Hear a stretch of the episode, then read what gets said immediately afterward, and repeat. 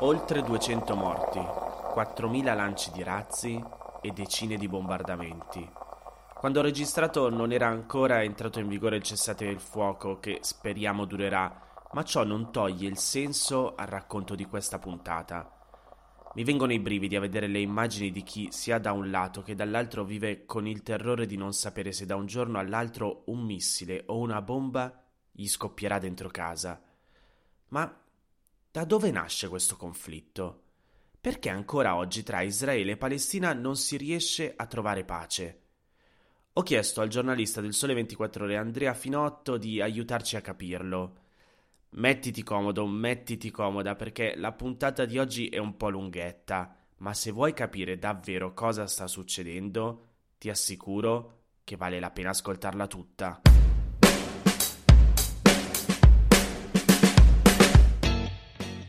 Ciao Andrea! Ciao, ciao Massimo! Grazie per la disponibilità. Allora, Andrea, io ho letto un tuo articolo su 24, la sezione premium del Sole 24 Ore, dove facevi un po' il riassunto per cercare di capire meglio cosa sta succedendo tra Israele e Palestina. Quindi ho detto, ok, visto che in tanti stiamo cercando di capire, invitiamo Andrea a Notizia a Colazione e, e spieghiamolo. Però la prima domanda che ti farei è proprio di tornare indietro nel tempo. Cioè, spieghiamo da, da dove nasce questo conflitto, come e quando nasce. Sì, allora, beh, intanto grazie per, per, l'invito e per l'opportunità in realtà. Allora, è una cosa complicatissima, cioè come dimostrano i decenni di, di, conflitti, eccetera. Allora, tutto più o meno si fa risalire, diciamo così, gli storici a fine 800 più o meno, no? Ci sono una serie di, di elementi anche lì che coincidono, cioè da un lato ci sono eh, dei pogrom, cioè comunque del, degli attacchi su larga scala, soprattutto nel, nell'impero russo, nei confronti delle comunità ebraiche, con eh, centinaia di vittime, eccetera, e questo favorisce una immigrazione anche abbastanza massiccia verso la Palestina, che comunque era nell'immaginario una sorta di, di terra promessa, anche se non c'era nulla di, di, fino a quel momento di ufficiale che la caratterizzasse come tale, se non come dire appunto l'aspetto religioso biblico. Parallelamente in Europa cresce l'antisemitismo in maniera sempre più, come dire, spiccata, come, che poi sfocerà, come tutti sappiamo, nella, nella seconda guerra mondiale, ma prima di quello e, e nel, nel nazismo Prima di quello, per esempio, il caso più clamoroso è il caso del Flus in, in Francia, dove dell'ufficiale che è stato incarcerato, spedito nel, nella Guyana, eccetera, con l'accusa di, di, essere una spia, in realtà era tutta una montatura nei, nei suoi confronti. Quindi, diciamo, il clima complessivamente in Europa, dove viveva la maggioranza degli ebrei, non era favorevole e questo favoriva l'immigrazione.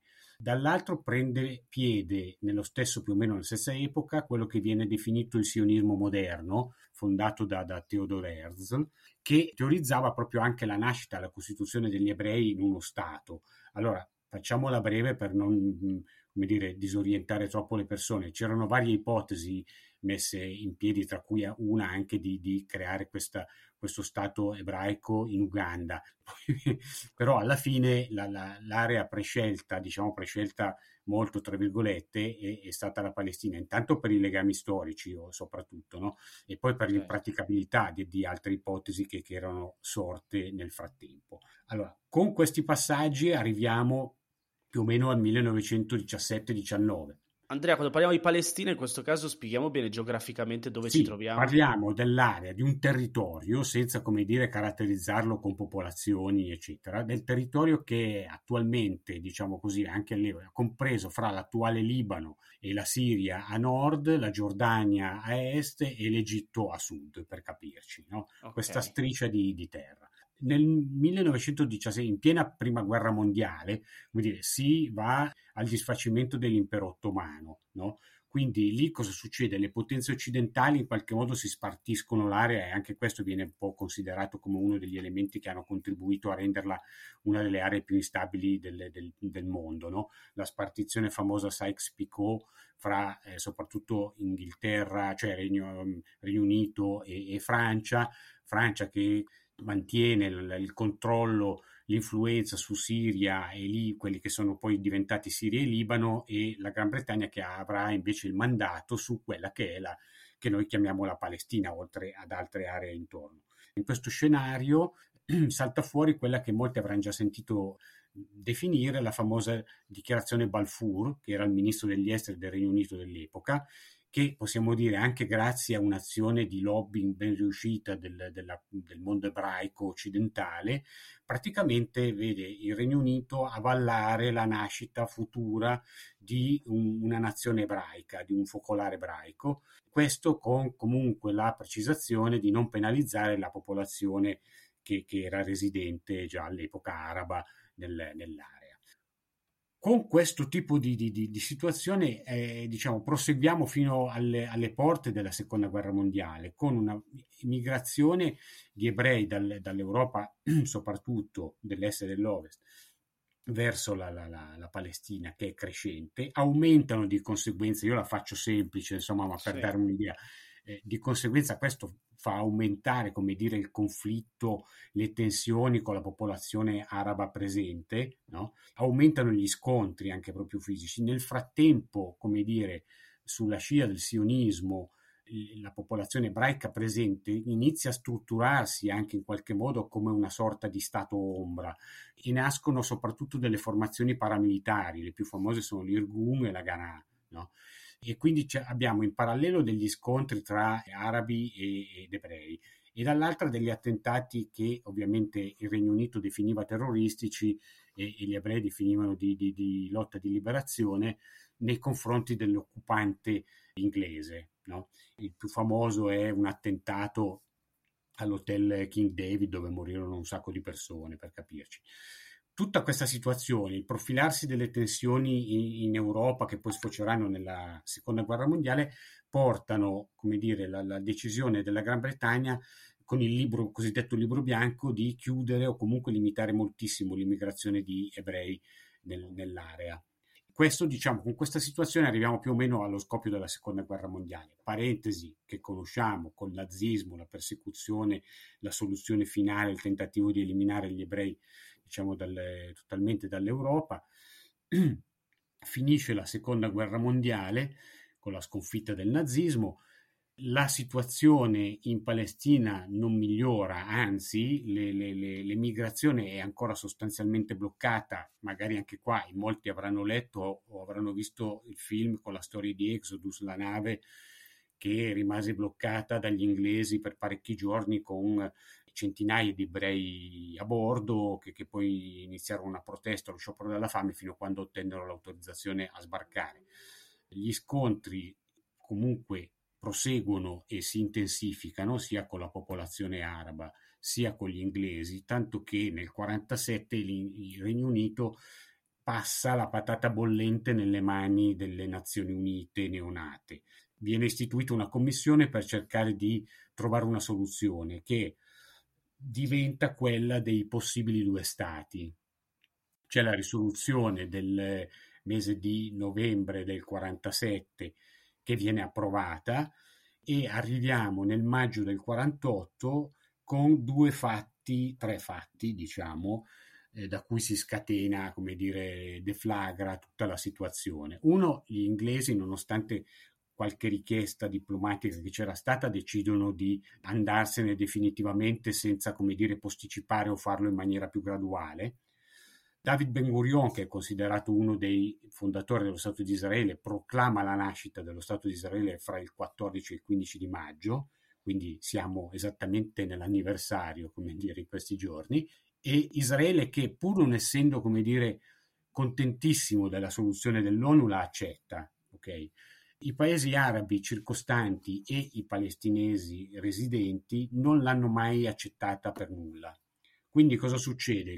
Il 15 di maggio sostanzialmente gli inglesi se ne sono andati definitivamente, Israele ha annunciato la propria nascita e la Lega Araba, che era formata dai paesi arabi che circondavano Israele più un'altra serie di, di paesi africani e, e, e, non solo in realtà, dichiarano guerra al neonato Stato di Israele con l'intenzione dichiarata di ributtare gli ebrei in mare e risolvere una volta per tutte il problema. No? Le cose vanno però diversamente, cioè nel senso che Israele aveva comunque una struttura militare meno, forse meno numerosa però forse più organizzata riceveva, aveva ricevuto forse qualche aiuto militare già all'epoca in termini di, di, di, di, mezzi, eccetera. Fatto sta che dopo un anno, quando le Nazioni Unite riescono finalmente a, a, a far siglare un, un armistizio, la divisione del, del, territorio di quella che era la Palestina, che secondo l'ONU doveva essere al 55% per gli ebrei, nonostante fossero meno numerosi, il restante agli arabi e la zona di Gerusalemme come diciamo sotto controllo delle Nazioni Unite. Okay? okay. Questa era la situazione precedente. Alla firma dell'armistizio l'80% del territorio è sotto controllo israeliano. Rimangono fuori la Cisgiordania, no? Quella che ancora oggi si chiama così, che è sotto il controllo di quello che diverrà di lì a poco eh, come definizione il regno giordano, che controllerà anche Gerusalemme Est e la striscia di Gaza, che iniziamo già a ritrovarla, che sarà sotto il controllo egiziano. Tutto il resto sarà stato, tra virgolette, conquistato da, da, da Israele. Israele. Questo per, per capirci. Nota a margine che credo, ma la dico proprio solo a livello didascalico e senza nessun tipo di perché 55% di territorio a Israele e diciamo la parte minore agli arabi che pure erano più numerosi. Perché l'idea di chi aveva steso il piano di ripartizione dell'area delle Nazioni Unite era che si prevedeva proprio anche a seguito degli effetti del nazismo una massiccia emigrazione dall'Europa e, e dall'est Europa verso quell'area. Quindi molte delle aree concesse al, agli ebrei erano in realtà delle aree nese, desertiche, tipo il deserto del Niger, per capirci. Ecco, questa, okay. Chiusa la parentesi. Questa guerra ha un effetto devastante, nel senso che dal, dagli arabi è ricordata come la Nakba, la catastrofe, oltre per la sconfitta clamorosa in attesa, per il fatto che provoca circa 700-800 mila profughi e sono i profughi che sono ancora profughi oggi. Certo. Diciamo sostanzialmente perché Israele poi con una serie di leggi ne impedisce, tra virgolette, non ne contempla il ritorno, chiamiamolo, diciamo così. In parte anche perché i paesi arabi circostanti comunque non hanno mai fatto granché per risolvere questo tipo di situazione. No? Anche perché, Andrea, scusa se ti blocco un attimo, però sì. da quello che ci stai raccontando, di fatto la Palestina di per sé come territorio, quindi cioè come, come, Stato, come, no, non, non, è esistito, quindi perché è stato creato lo Stato di Israele, poi il resto del territorio è stato dato, ci detto, alla Giordania, all'Egitto. Non è che sia stato dato, cioè Giordania ed Egitto sono, diciamo, quelle della coalizione araba che sono, hanno mantenuto il controllo su quelle due aree, che in realtà, con anche altri pezzi di territorio, avrebbero dovuto far parte dello Stato di Palestina concesso ai palestinesi. Okay. Cioè il territorio che dicevamo prima, no? circondato da Mar Mediterraneo a ovest, Giordania a est, diciamo, Libano, Siria a nord ed Egitto al sud, e secondo l'ONU doveva essere diviso più o meno equamente con le percentuali che abbiamo visto prima fra ebrei e palestinesi. Esatto. Eh, il problema è che da un lato, un po' storcendo il naso perché non erano contenti neppure loro, gli ebrei dicono ok, gli arabi circostanti e i palestinesi residenti dicono assolutamente no, non ci piace e scatenano la guerra, la guerra che però finisce in maniera imprevista per loro, cioè è Israele che si ritrova alla fine di questo primo conflitto contro- a controllare la stragrande maggioranza del territorio. Chiaro. Rimangono fuori dal suo controllo quella che poi definiamo ancora oggi striscia di Gaza e quella che ancora oggi definiamo Cisgiordania, che avrebbero dovuto far parte dello Stato di Palestina, più con altre zone in alto, diciamo la, la Galilea, ma che in realtà eh, non è così. Chiaro. Andando veloci, se no annoiamo tutti quanti diciamo che da quell'epoca lì, grossissimo problema dei profughi costretti, come dire, alla diaspora palestinese, no? che, che, vanno un po' in Giordania, un po' in Egitto, un po' in, in, Libano, un po' in Siria, un po' in Iraq, insomma, oltre che in altre parti del mondo, ma la maggior parte, diciamo, sono finiti in, in quei paesi. Una parte buona, comunque 160.000 persone hanno deciso di rimanere nell'area controllata dagli israeliani e otterranno la cittadinanza poi si può discutere sul fatto che siano discriminati o meno, ma sono a tutti gli effetti dei cittadini di Israele ancora oggi. Nel 1956 altro conflitto, Questa volta scoppia perché l'Egitto nazionalizza il canale di Suez. Mm. Lì a intervenire sono Regno Unito e Francia e anche Israele che va a supporto. Dopodiché questo conflitto rientra perché sia Stati Uniti che Unione Sovietica, nonostante la guerra fredda, la interpretano come una situazione che potrebbe far, come dire, crollare i delicati equilibri dell'appunto del, del, dello status quo, del, della guerra fredda, eccetera, e quindi loro malgrado le, le, truppe sia francesi che inglesi che quelle israeliane si ritirano. Adesso io banalizzo, però in qualche modo questo si risolve in, in questo modo. Circa dieci anni dopo, nel 67, c'è la famosissima guerra dei sei giorni, che Israele scatena a titolo preventivo perché fonti di intelligence dicevano che la Lega araba circostante stesse preparando un nuovo, una nuova guerra. Con questa guerra definita di sei giorni per la brevità assoluta, in sei giorni praticamente Israele conquista la penisola del Sinai a sud, la Cisgiordania a, a est, occupa Gerusalemme Est e conquista le alture del Golan, che sono l'area nord che, strategica che era controllata dalla Siria. E questa, come dire, è una vissuta come una seconda catastrofe praticamente da, da, dai paesi circostanti. Situazione che si modifica, diciamo perlomeno dal punto di vista politico, nel 73, quando c'è la guerra dello Yom Kippur, chiamata così perché viene scatenata da, dagli arabi in coincidenza con la festività ebraica. Quindi Israele è totalmente impreparato, eh, subisce perdite ingenti che sono uno shock per il paese, soprattutto per la storia che ha avuto, per l'olocausto, insomma per comunque la, la popolazione comunque numericamente limitata, eccetera. La situazione poi si capovolge nel giro di, poco, di pochi giorni, nel senso che in, realtà la guerra di Yom Kippur si conclude sulla carta con una vittoria anche in questo caso schiacciante di Israele, cioè uno dei comandanti dell'epoca era Ariel Sharon, che poi sarà un, un primo ministro, che venne bloccato, come dire, anche in questo caso da, dalla diplomazia, perché coi carri armati era arrivato tipo a 100 km dal Cairo. Però sta di fatto che l'inizio della guerra, le perdite subite, eccetera, rappresentano per Israele uno shock e consentono all'Egitto di essere in una posizione non più tra i paesi sempre sconfitti, eccetera. Quindi cambia un po' il, il, il clima e è un po' la premessa per arrivare poi qualche anno più tardi agli accordi di Camp David, alla pace tra Israele ed Egitto, che, che probabilmente prima della guerra del 73 non sarebbe stata nemmeno pensabile, e il Nobel, anche se poi è stato contestato, ad, a Sadat, che era il, il presidente egiziano, e a Begin che poi insomma con, con, le vicende successive, le guerre in Libano, eccetera, insomma non, non è che se lo sia meritato molto. Insomma. E quindi siamo più o meno a questa situazione.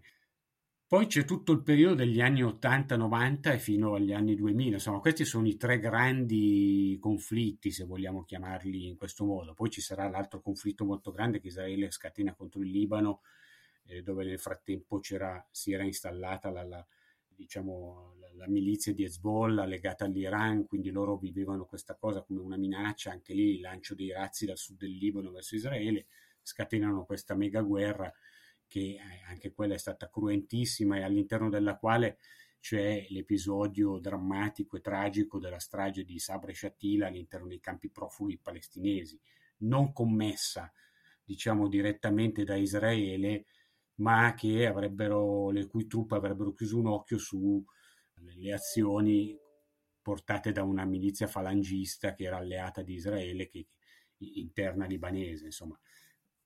Questo più o meno, insomma, poi okay. bisognerebbe raccapezzarci e arriviamo... E arriviamo ai giorni d'oggi, diciamo. Sì, con dei passaggi, diciamo, non è tutta, come dire, tutta negativa la, la, la cosa. No? Negli anni 90 si vive forse uno dei periodi di maggior speranza, con gli accordi di Oslo che reipotizzavano una pace duratura e una suddivisione del, dell'area, diciamo, originaria con delle concessioni, eccetera. Nel frattempo l'OLP, l'Organizzazione per la Liberazione della Palestina, con Arafat riconosce, prima rinuncia al terrorismo, perché anche qua si potrebbero ricordare un sacco di attentati contro gli ebrei in giro per il mondo, l'Italia compresa, però quella era una minaccia pesante. E poi c'è una un reciproco riconoscimento da parte dell'autorità nazionale palestinese e di Israele. No? Quindi, diciamo, periodo abbastanza di distensione, accordi di Oslo favoriti dagli Stati Uniti, eccetera, eccetera, Nobel per la pace a Rabin con Arafat e con il ministro degli esteri israeliano, sempre israeliano, Shimon Peres però anche questo poi non, non sfocia in, un, in, una... cioè le premesse che c'erano in realtà non vengono in qualche modo mantenute. Rabin viene ucciso da un estremista di destra israeliano perché in Israele la parte soprattutto dell'estrema destra e degli ultraortodossi vedeva, non vedeva di buon grado c'è questo mito della grande Israele, no? quindi l'idea di dividere certo. l'area in due stati non viene digerita. Nel frattempo, nell'87 si era costituito il gruppo eh, paramilitare di Hamas nei territori occupati da Israele. Cioè, tutto è un miscuglio complicatissimo perché poi nel frattempo Israele, grazie agli accordi con, con Arafat e con l'autorità nazionale palestinese, progressivamente cede delle, dei controlli amministrativi su quell'area arriverà a lasciare completamente l'occupazione di, di, quei territori, sia della striscia di Gaza che della Cisgiordania, mantenendo il controllo sui confini, eccetera. Questo con alti e bassi, ovviamente. No? Però i conflitti non, non, finiscono e soprattutto l'ascesa sempre più al potere di, di, Hamas rappresenta una minaccia sempre maggiore per Israele, che infatti è nella striscia di Gaza che concentra le maggiori operazioni Arriviamo ai fatti di, di, di, di oggi del, della striscia di Gaza, arriviamo diciamo anche più vicino a noi all'elezione, la vittoria politica nel 2006 di Hamas alle elezioni interne palestinesi, ultime elezioni diciamo che ci sono state tra i palestinesi 15 anni fa e al sistema di controllo su quell'area che è totalmente in mano ad Hamas, che Israele considera, e, e non solo Israele, anche gli Stati Uniti, anche l'Unione Europea, anche l'Egitto, un, un gruppo terroristico. Questo di certo non, non, non facilita, insomma. Ecco. Quindi ci sono state delle elezioni all'interno del popolo, diciamo, sì. palestinese con Hamas che, che prende Ci sono state più elezioni, diciamo una prima fase venivano quasi sempre vinte dal, dall'organizzazione che discendeva da, da Arafat, la, la, l'autorità nazionale palestinese, Fatah, erano loro, poi a un certo punto, come dire, grazie, cioè grazie per colpa della gestione che, che era mh, stata portata avanti, venivano visti questa diciamo, classe dirigente palestinese come una classe dirigente corrotta, eccetera. Questo ha favorito la vittoria di, di un gruppo che si presentava come nuovo, che viveva vicino al palestinese povero e non nelle megaville, e questo ha portato al potere, al potere Hamas. Diciamo che poi le promesse eh, anche lì non sono state proprio mantenute, insomma, si erano presentati come i paladini dell'equità, eccetera, cosa che, che non sembra esattamente essere si è sempre più, come dire, tra virgolette, militarizzata la, la, la, il, il, loro controllo su, su quell'area. Ok, però Andrea, invece in questi giorni, cioè in, queste, in quest'ultima settimana di fatto, perché sono ripresi gli scontri?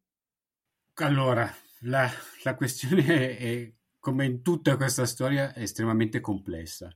Cioè, oggi stiamo vedendo, come dire, tutta l'opinione pubblica mondiale manifesta contro i bombardamenti di Israele sulla striscia di Gaza, no? perché giustamente anche c'è un numero di vittime molto alto, molti minori, eccetera.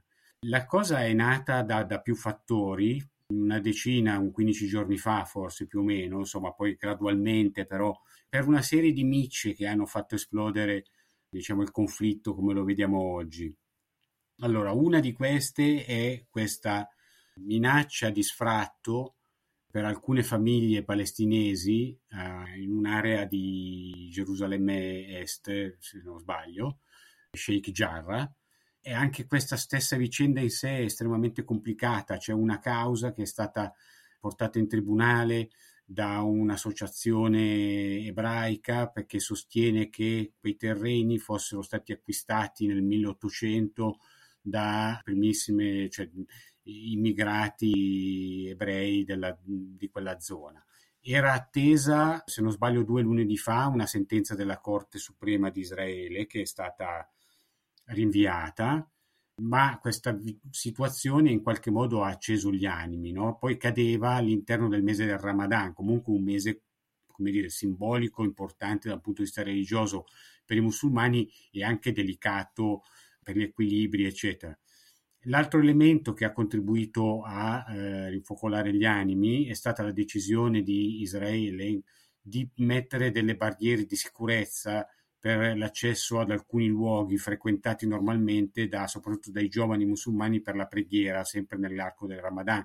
In particolare è diventata famosa, tra virgolette, la cosiddetta porta di Damasco all'interno sempre di Gerusalemme vecchia. E anche questo ha provocato a sua volta degli scontri. Ma già nelle settimane, nei mesi precedenti c'erano stati degli episodi che avevano contribuito a creare parecchia tensione delle aggressioni portate da giovani palestinesi nei confronti di eh, ebrei ortodossi trovati isolati in giro per strada, per capirci, a cui avevano risposto dei gruppi di ultradestra ebrei che avevano a loro volta aggredito cittadini palestinesi visti trovati in giro diciamo non in gruppo ma magari isolati anche, loro, anche essi eccetera insomma questa cosa si è alimentata All'interno di Gerusalemme, come eh, avranno visto molti nostri ascoltatori, ci sono stati alcuni giorni di scontri pesanti tra manifestanti palestinesi e a, a quel punto la polizia che è intervenuta per, nel tentativo di riportare la calma, ma come dire, con risultato di parecchie decine di feriti. E a un certo punto questa situazione esplosa ulteriormente con il lancio dalla striscia di Gaza di missili su Israele. Una differenza di questo conflitto rispetto ai precedenti è che nel frattempo, a dispetto delle numerose operazioni di Israele volte a garantire la sicurezza del territorio eh, dello Stato di Israele, in realtà Hamas non è meno armato di prima, anzi i, i missili che lanciano oggi sono più evoluti rispetto a quelli per dire delle, degli ultimi conflitti e abbiamo visto che sono in grado di raggiungere praticamente l'aeroporto di Eilat, che è la località importante turistica israeliana sul, sul Mar Rosso, e soprattutto Tel Aviv. Sentivo nei giorni scorsi un analista di una TV francese che parlava di questa cosa, c'è cioè un paradosso anche in tutto questo che è dovuto al fatto che la maggior parte dei missili lanciati da, da Hamas finiscono, cioè sono indirizzati verso Tel Aviv, poi magari non tutti ci arrivano, però alcuni hanno fatto anche in Israele diverse vittime e Tel Aviv è sicuramente la città più aperta dove la, la, la convivenza è maggiore anche fra arabi e israeliani, no? Però il punto di vista di, di, di questo analista era che siccome Tel Aviv è anche, come dire, riconosciuta a livello mondiale come eh, una città appunto molto aperta anche nei costumi, ed essendo Hamas un movimento sostanzialmente estremamente religioso, per non dire fondamentalista, cioè rappresenta, tra virgolette, il male, in particolare questa città, nonostante sia anche quella dove forse la convivenza tra eh, ebrei e arabi sia più sviluppata che, che, che altrove. Vabbè, ho annoiato con questa lunga spiegazione per dire che ovviamente una volta partiti i missili da Hamas verso il territorio israeliano, che lo ricordiamo è dotato di, di un sistema di protezione eh, Iron Dome che intercetta buona parte, ma non tutti i missili che vengono lanciati contro, però le, le, forze armate israeliane hanno risposto con i bombardamenti che loro definiscono in qualche modo chirurgici e mirati, ma come dire, si sa che poi in, territorio, in un territorio estremamente densamente popolato come la striscia di Gaza, cioè gli effetti collaterali, i danni collaterali, come vengono cinicamente chiamati, dagli esperti militari, cioè sono pesanti. Infatti abbiamo visto le decine, centinaia ormai di, di, di vittime, tra cui molti minori, insomma, e, e, l'obiettivo di Israele, oltre ai vertici di, dichiarato, obiettivo dichiarato, oltre ai vertici di Hamas, sono i famigerati tunnel che vengono utilizzati appunto da, dal, da Hamas sia come, come dire, tra virgolette, bunker di protezione durante i bombardamenti, sia per spostamenti, traffici dal punto di vista economico, insomma di merci, eccetera, ma anche sono stati usati in passato per eh, delle imboscate nei, nei confronti diciamo, delle pattuglie militari israeliane. Insomma, quindi è chiaro che l'impatto della reazione è devastante e pesantissima da un punto di vista umano e non, non la si può condividere, no? però da un punto di vista strettamente politico-militare per Israele Hamas, soprattutto i tunnel che, che sono quelli da cui vengono poi anche lanciati alcune volte i razzi, il fatto che vengano sfruttati per compiere delle aggressioni sono una spina nel fianco che Israele cerca di, di, di togliersi. Però, come dire, se ci basiamo su, anche solo sui conflitti degli anni 2000, eh, diciamo che i risultati poi alla fine non, non, sono molto positivi, nemmeno per Israele, perché eh, Hamas continua a essere lì, i missili continuano a spararli, cioè Israele non è più sicuro, cioè non so come dire. Cioè, c'era un, un bel articolo di, del collega di esteri Roberto Bongiorni di questi giorni, ne ha scritti di più di uno interessanti, insomma, però di uno mi ha colpito questa cosa, insomma, alla fine cioè, Israele bombardando ovviamente distrugge buona parte eh, anche degli edifici, eccetera, di, di, della striscia di Gaza, eccetera. Quando finalmente arriveranno a un cessate il fuoco, si parla di queste ore, poi si, si penserà alla ricostruzione, ma chi paga la, la ricostruzione nella striscia di Gaza sono pro, molto probabilmente alcuni tra i principali nemici di Israele, no? in primis l'Iran. Quindi alla fine, anche da un punto di vista di influenza su, sull'area e, e, di sicurezza, il risultato... Quando intendi chi paga, cioè chi finanzia, cosa esatto. intendi quando dici chi Cioè, le, le armi più sofisticate che sta utilizzando Hamas sono frutto di tecnologia piuttosto che di, di finanziamenti che arrivano da, in particolare dall'Iran, insomma, ecco. Cioè la, la, la, si parla anche di, di, di, consulenti negli anni scorsi che hanno contribuito ad addestrare le milizie di, di Hamas, per esempio. Quindi, sai, cioè, ho, ho, letto in questi giorni che Netanyahu diceva abbiamo riportato indietro di anni la capacità bellica di, di, di Hamas.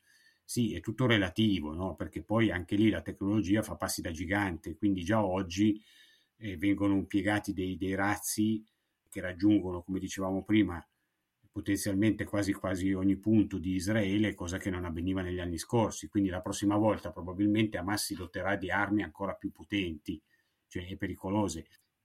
Diventa difficile immaginare una soluzione in questo senso, ecco. Chiaro. Diciamo, se, se, posso aggiungere velocissimamente, che hanno contribuito altri due aspetti forse al fatto che mh, ci fosse questa deflagrazione. Da un lato, cioè, le, le reciproche situazioni interne, no? Hamas tutto sommato è abbastanza isolato, cioè i paesi che ci stanno intorno, dalla Giordania all'Egitto, ai paesi che l'anno scorso, ancora con la presidenza di Trump, avevano siglato i cosiddetti accordi di Abramo, eh, di normalizzazione dei rapporti con Israele, no? da, da, dal Marocco al Sudan, eh, piuttosto che gli Emirati Arabi Uniti, cioè è chiaro che hanno, non hanno una posizione di estrema condiscendenza nei confronti di, di Hamas, che, che, può contare sostanzialmente su un appoggio che è quello dell'Iran e vabbè, in quest'ultimo conflitto abbiamo visto che ha preso posizione contro Israele subito oltre alla, alla Siria anche la Turchia. Però è abbastanza isolato ed è chiaro che un movimento di quel tipo, che ha caratteristiche di, di movimento terroristico, trae giovamento dalle situazioni tipo questa di conflitto conclamato, no? dove poi è evidente che Israele fa la parte del cattivo che ti sta bombardando.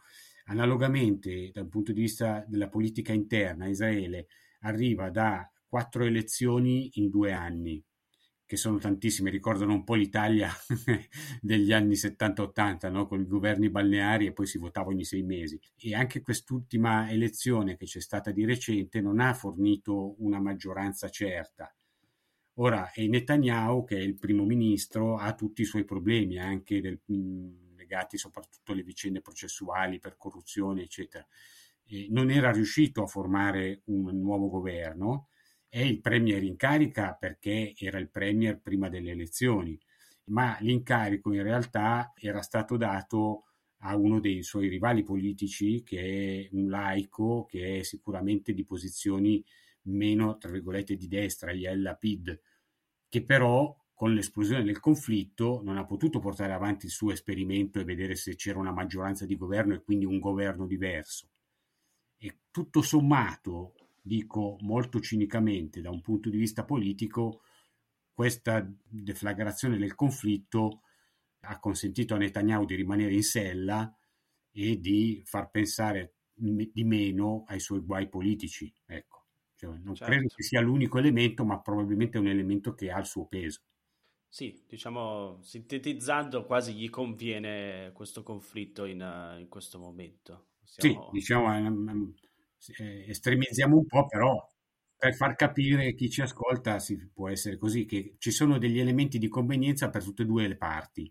Chiaro, chiaro. E in tutto ciò, però, di fatto poco si pensa, o praticamente zero, a quello che è il popolo che invece viene appunto colpito. Cioè, prima tu hai parlato benissimo, Hamas, che, che però appunto ha la maggioranza, no? Perché spieghiamo un attimino come funziona. Mentre in Israele esiste comunque un governo che perlomeno è un... Eh, che, che viene eletto, dalla parte invece palestinese allora, in teoria, con la creazione dell'autorità nazionale palestinese, come abbiamo visto prima nei, nei, negli anni scorsi, diciamo fine anni 90, inizio anni 2000, anche la, la, la parte, come dire, amministrata palestinese aveva una sorta di democrazia simile, con elezioni che nei primi tempi sono state, come dicevamo, quasi sempre vinte dal, diciamo, dal, dall'emanazione di cioè Fatah che, che discendeva insomma da, dal gruppo fondato da Yasser Arafat eccetera fino alla svolta eh, clamorosa con eh, la vittoria di, di Hamas nel, nel, 2006 che poi parentesi l'anno successivo ha portato la spaccatura fra Hamas e, e l'altro fronte palestinese a una vera e propria guerra civile. Quindi oggi c'è una divisione nettissima. Quando uno guarda le cartine, la striscia di Gaza è in mano ad Hamas e la Cisgiordania è quella su cui governa, con i limiti imposti dal controllo israeliano, l'autorità nazionale palestinese. Ma tra le due fazioni non corre assolutamente buon sangue e il risultato è che dal 2006 non ci sono più state elezioni e secondo alcuni analisti anche questo elemento ha contribuito ad aumentare la tensione anche interna palestinese, perché comunque c'era, come dire, delle aspettative per delle elezioni a breve, che poi, complice anche la pandemia, non sono avvenute, adesso il conflitto e quindi slitteranno ulteriormente. Cioè, bene o male possiamo dire che da un lato, con tutti i difetti che, che possiamo trovarle, abbiamo una democrazia, perché quello è Israele e dall'altro non la possiamo definire tale, insomma, ecco, sicuramente non per quanto riguarda la striscia di Gaza. Certo. E questo, so che adesso ti faccio una domanda per cui probabilmente servirebbe un'altra puntata intera, però proviamo a sintetizzarla. Cioè, la, la posizione di chi guarda da fuori, invece, soprattutto la posizione dell'Europa, dove noi ci troviamo, perché non si riesce Oddio, il perché ce l'hai spiegato bene, però appunto quale potrebbe essere, quale è e Ma, quale potrebbe sai, essere la posizione dell'Europa? Cioè, lì il problema anche qua è di una congiuntura, tra virgolette, forse poco favorevole, no? Cioè ci si chiedeva nei giorni scorsi anche come mai l'ONU ci avesse impiegato diversi giorni a convocare il Consiglio di sicurezza, poi l'Assemblea, eccetera. Beh, intanto c'è da dire che eh, nell'arco degli anni l'ONU ha approvato o tentato di approvare diverse risoluzioni contro Israele, la maggioranza eh, sono state bloccate dal veto degli Stati Uniti, ma sono quasi tutte andate disattese. No? Quindi c'è anche una difficoltà, faccio una risoluzione, tanto poi nessuno la rispetta e quindi diventa un, un problema. Gli Stati Uniti, come dire, sono molto concentrati sui problemi interni, innanzitutto la pandemia e il rilancio dell'economia, quindi questa cosa qua gli è capitata tra capo e collo a Biden, credo che ne avrebbe fatto volentieri a meno, sta probabilmente cercando di esercitare un, un certo peso e, e probabilmente che si è accentuato in questi giorni sul governo israeliano, ma va anche detto che probabilmente l'atteggiamento di Biden, che aveva già annunciato che avrebbe voluto riaprire i colloqui e il dialogo con l'Iran per arrivare a un accordo sul piano nucleare dell'Iran, quello da cui era uscito Trump, per, per capirci, la posizione di Biden, dicevo, non è così apprezzata come poteva esserla invece quella di, di, dell'amministrazione Trump da parte di, di Israele. No? Certo. E quindi questo ne limita anche l'influenza. e l'Europa è, è sicuramente anche lei in difficoltà perché comunque cioè, tendenzialmente ci sono state delle prese di, posizione, delle prese di posizione, dei richiami al, al cessate il fuoco, all'interrompere i bombardamenti, però poi alla fine mh, bisogna sempre fare i conti con il potere, come dire, tu puoi anche invocare qualcosa, ma se l'interlocutore non percepisce che tu abbia un, un reale potere per obbligarlo a farla, cioè diventa complicato, no? Cioè adesso forse l'ultimo nelle scorse ore era Macron che proponeva come dire un, un tavolo per, per, cercare di arrivare a, appunto a un, a un, accordo che fosse anche duraturo eccetera. Certo il problema dell'Europa è un po' questo che ha almeno apparentemente sembra non avere sufficiente come dire, iniziativa politica e protagonismo, perlomeno in alcuni, in alcuni casi, e soprattutto dovrebbe avere la capacità di parlare fortemente con una voce sola, mentre magari poi hai, come vediamo su, su un sacco di altre cose, la difficoltà di mettere insieme posizioni che magari hanno sfumature diverse, ma che comunque hanno qualche sfumatura diversa, insomma, e quindi tutto questo complica un po' le, le, le cose e consente di, di, di, non arrivare in tempi brevi come, come si sarebbe voluto, magari eh, a un cessate il fuoco. Ormai sono appunto, come dicevi tu prima, due settimane sostanzialmente che, che il conflitto degenerato e che sta andando avanti pesantemente, insomma. Chiaro. Eh, Andrea, ti faccio proprio l'ultima domanda, anche se è difficilissimo rispondere, perché appunto stiamo parlando ormai di secoli, non decenni di, di storia a questo punto rispetto a quello che, che ci hai raccontato.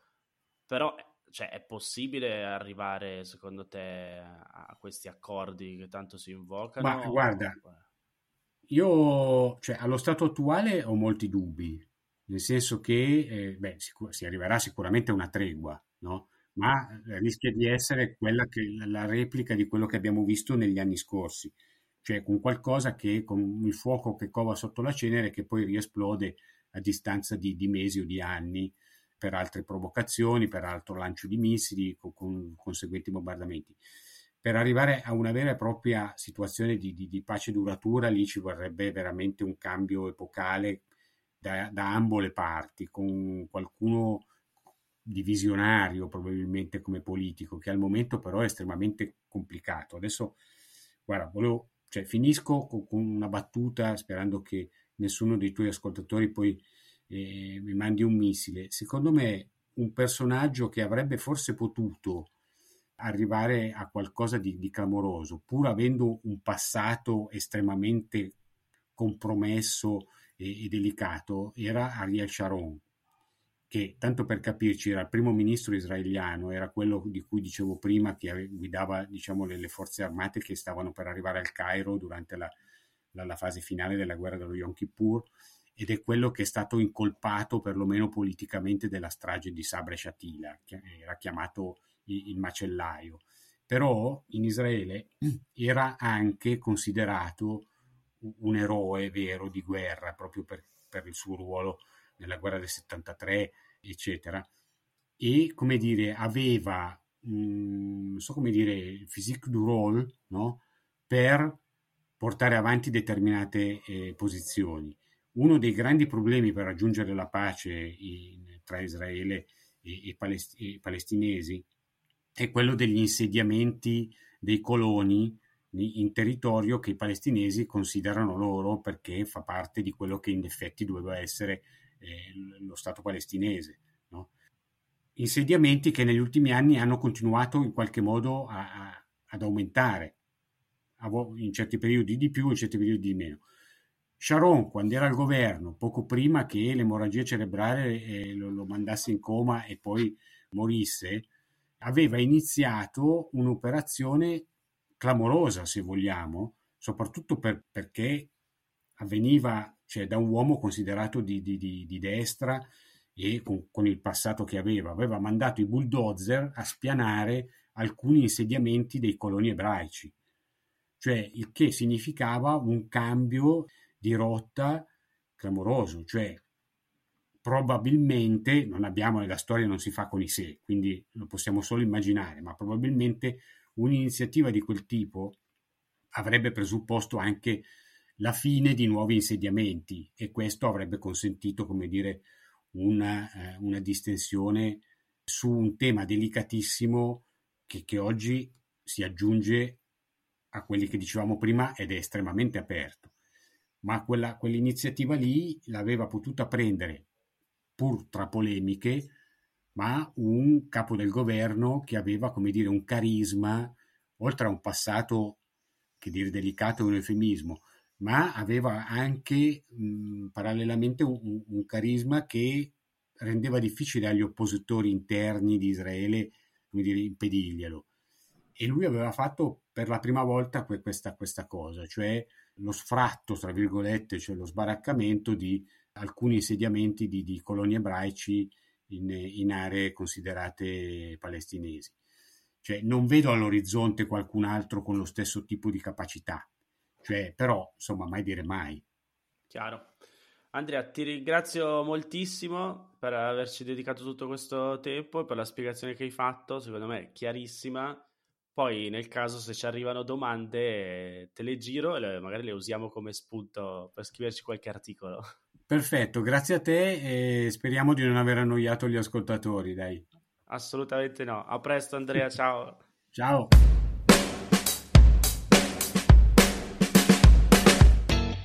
Trovo inaccettabile nel 2021 l'incapacità di venirsi incontro, di capire che siamo tutti uguali al di là del posto in cui abitiamo, il territorio da cui veniamo, la religione in cui crediamo. Andrea ci ha spiegato benissimo perché in Israele e Palestina questo è ancora difficile. Io spero soltanto non sia impossibile e spero che parlarne per cercare di capire possa in qualche modo essere d'aiuto almeno a non rimanere indifferenti. Se ti va, condividi questa puntata con qualcuno a cui pensi possa interessare.